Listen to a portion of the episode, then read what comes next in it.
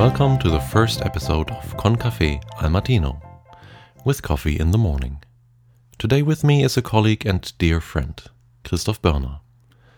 Christoph is a training expert in the fintech sector and has seen many trends arise and go by concerning training and education.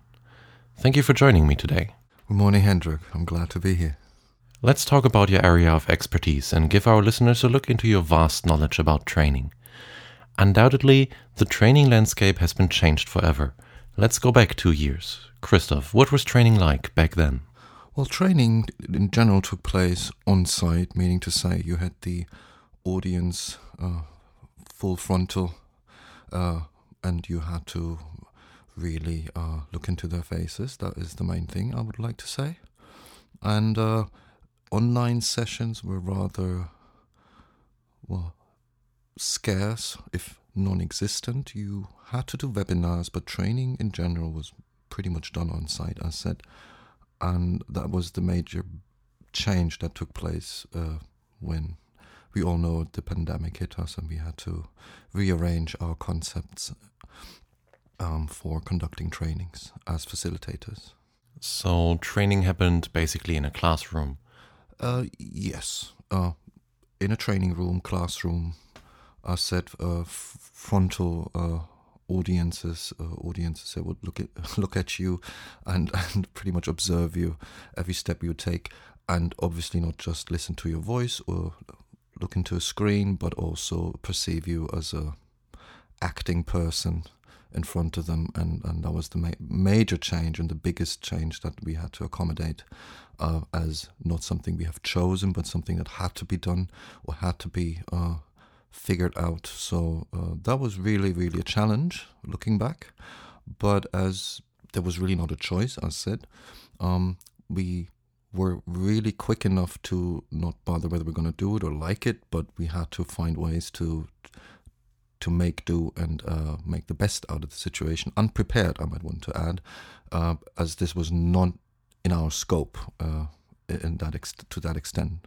Yes. Yeah, I can imagine. So, March 2020, a lot happened, and basically every changed in the span of a week, more or less. So, how did your work experience change? As we all were unused to it, uh, meaning I and my colleagues, as well as our audiences, our trainees, um, we pretty much went into this uh, unprepared and uh, we weren't quite sure what we were actually doing at the beginning. But as this was something that we wanted to give our best shot at, and we wanted to make sure that trainees would still receive uh, what A, they would be entitled to, and B, what the necessity demanded, uh, all the knowledge, all the know how, all the exercises, and so on. Um, we came up with ways of still doing it quite successfully, at least with the means that we had. And what really helped us was also uh, feedback from our audiences, as this was also an unusual situation for them.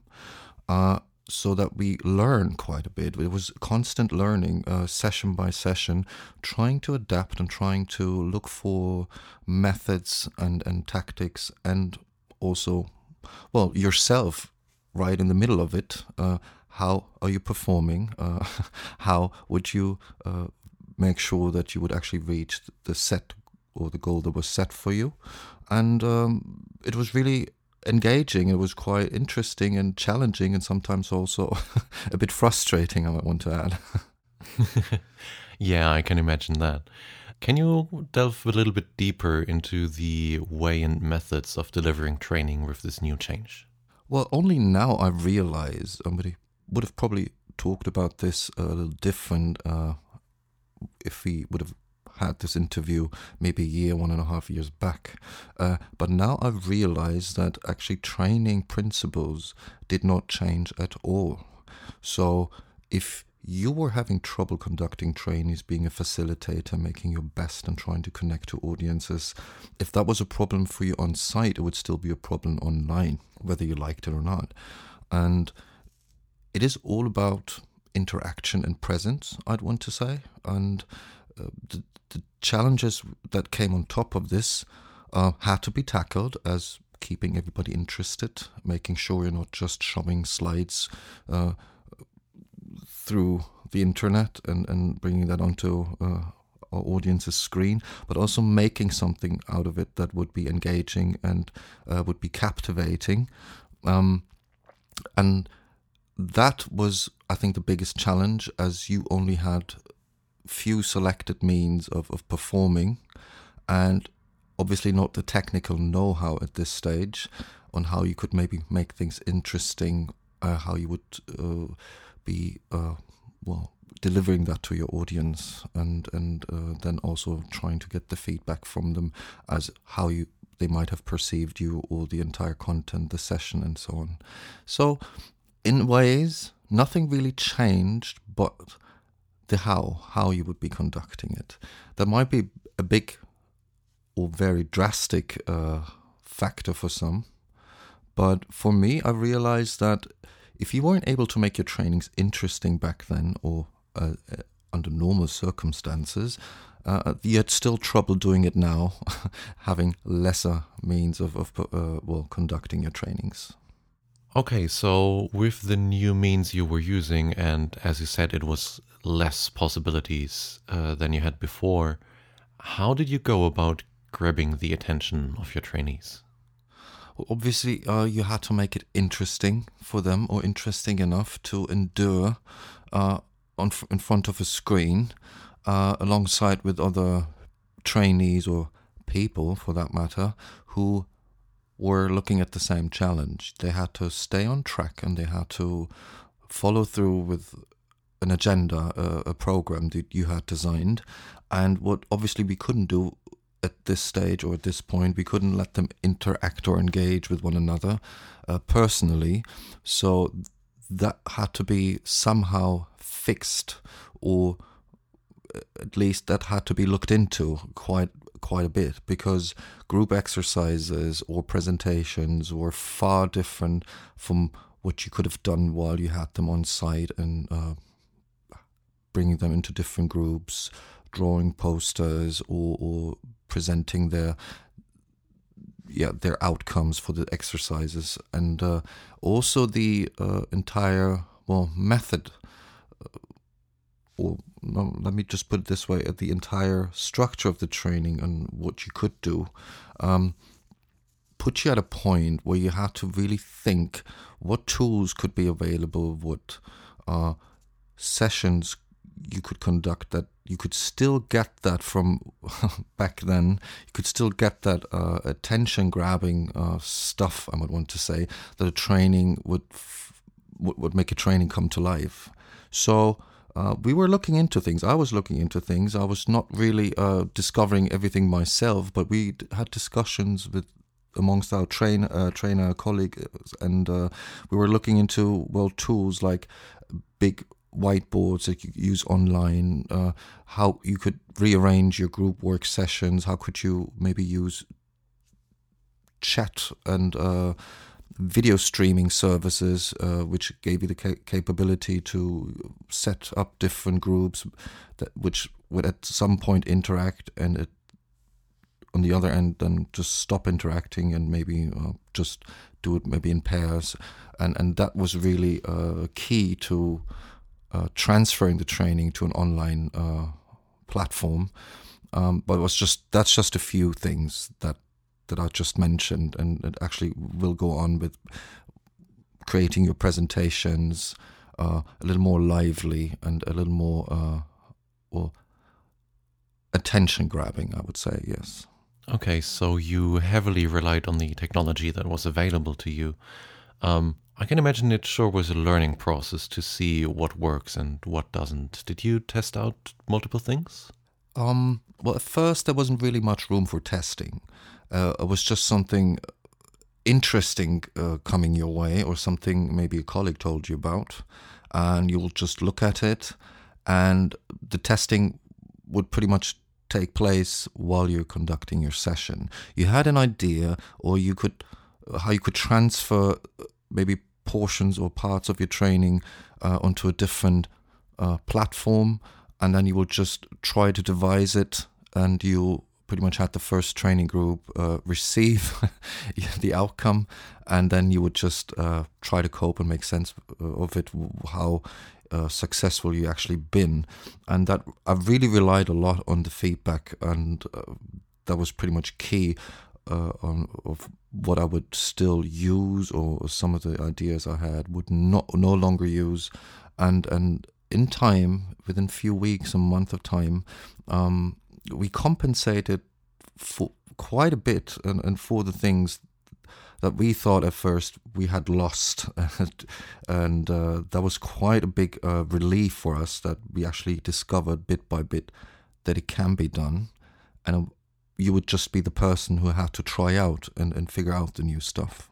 We all know that the German bureaucracy came to a halt because everything needs to be in printed form. Do you think Germany was ill prepared technology wise to handle this kind of situation? And what did the company landscape look like? It, it caught us by surprise. Um, nobody saw it coming uh, uh, to that degree and uh, t- to that extent. So a lot of things weren't ready yet. And uh, I also know that quite a few companies struggled. Um, you would have heavily rely on making sure that all the departments that you would rely on to conduct the training, not just uh, by you being a trainer, but also by the uh, means of uh, all the back end uh, stuff that had to be ready, uh, that you would get them on board and try to discuss on how you could reach the audience uh, and, and get everything ready, uh, protocols, certificates, and so on. So uh, those it's quite a big change, but everybody understood quite quickly uh, how that this had to be done, and they were looking into things, and we had a lot of meetings, and we had a lot of discussions, and we uh, sometimes were not so well prepared, but we decided that we're just simply going to do it, and also, I would want to add a lot of these things we could have maybe reverted.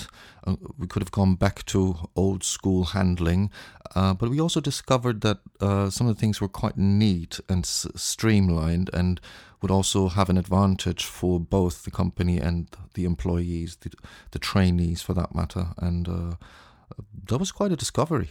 Can you give an example for that for our audience? Well, in in the past we used a lot, a lot of paper, uh, for, printed it out, uh, and had trainees sign certificates and so on, and that could all be done online through. Uh, software solutions that, that could actually uh, send uh, these certificates to trainees and uh, have them place their digital signatures underneath.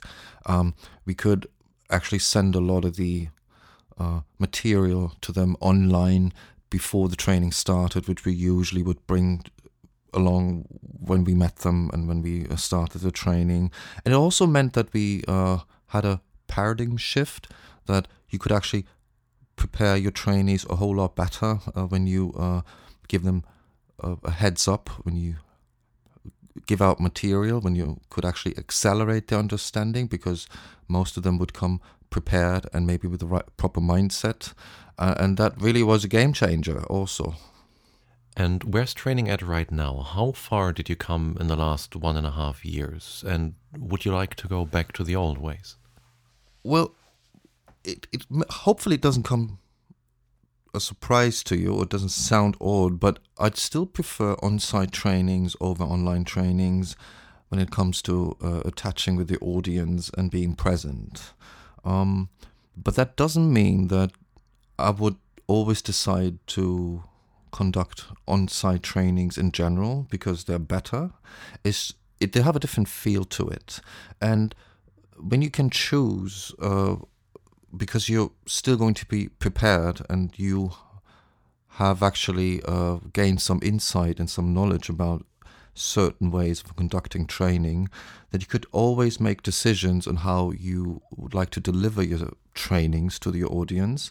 And if you're really, let's say, far apart, or you're working at diff- distant locations or different locations, either trainees or trainers, um, you could actually speed things up. And if your online trainings are still uh, wholesome and when they're still uh, interesting and capture the audience, uh, you could then just say, well, I'm going to travel there or I'm just going to see them online, no matter which way I'm going to do it, they're still going to receive the best uh, solution that I was able to come up with. Because now, we, I said, we have learned and we have discovered and uh, developed. So I would say that right now, nowadays, we have just simply received further options and we've gotten better at uh, looking into different options that is definitely an interesting view. Thank you very much. Uh, do you have any tips for our listeners how any of us can keep the audience engaged and interested in what we're showing them? Well, tips and tricks. That's always a little difficult because I believe that tips and tricks will actually not make you a better trainer or make your trainings better. Um, when you try to endeavor into new territory and you might feel a little uncomfortable, then don't try to. Um, well hide that or don't try to be nervous just because of that because that's absolutely normal because i perceived it that way and actually helped me a lot to overcome these feelings or notions um, and you just have to look at your failures at the graveyard of failures and maybe the feelings that you might have after training uh, you didn't perform that well or the audience uh, gave you feedback that would question your ability and so on um, just try to look into things that uh, deliver you as the trainer that you are. Uh, obviously, on site trainings are not always perfect, and you're trying to evolve and develop yourself and your skill set. So, do the same with the online trainings. Um, discuss with colleagues or look into ideas and don't do anything you're uncomfortable with just because someone tells you this is neat or this has an, a certain advantage for your trainings. Um, obviously, try if you want to, but don't do anything that you wouldn't naturally do in on site trainings. Um, and always make sure that you connect with the audience, and that might be a, a little bit of a, a problem uh, when you're just looking onto screen. So connecting is a little harder and more more difficult than usual, but that is going to be key, I'd say. So and and yes, obviously, tips and tricks I would say is um, perceive yourself in front of the screen. Uh, sometimes a little awkward looking at yourself and your gestures and your uh, motion, but try to get a good picture of yourself and try to see whether you like what you're seeing and whether you um, have uh, well, a connecting uh, that takes place within the training. So addressing your audience, um, being diverse, uh, not dull in that sense, uh, just talking through. And uh, yes, uh, that that's I think what I would recommend for newcomers to that. And obviously, there's a whole lot more. Thank you very much. Before we end this episode, if you were a kind of coffee with regards to this topic of training, what type of coffee would you be? I think I'd be a regular French press coffee, uh, no additives, no machinery, uh, just the ground coffee and some boiling hot water, leaving it at rest for a bit. And uh, yeah, short answer for that one. and a bit of milk, obviously. That's me. Interesting choice. Thank you, Christoph, for taking the time to be here and starting off my podcast series Con Café al Mattino. Thank you for having me. Dear listeners, if you have any further questions for Christoph, feedback on today's episode, or if we've piqued your interest, feel free to reach out to us on LinkedIn or Instagram.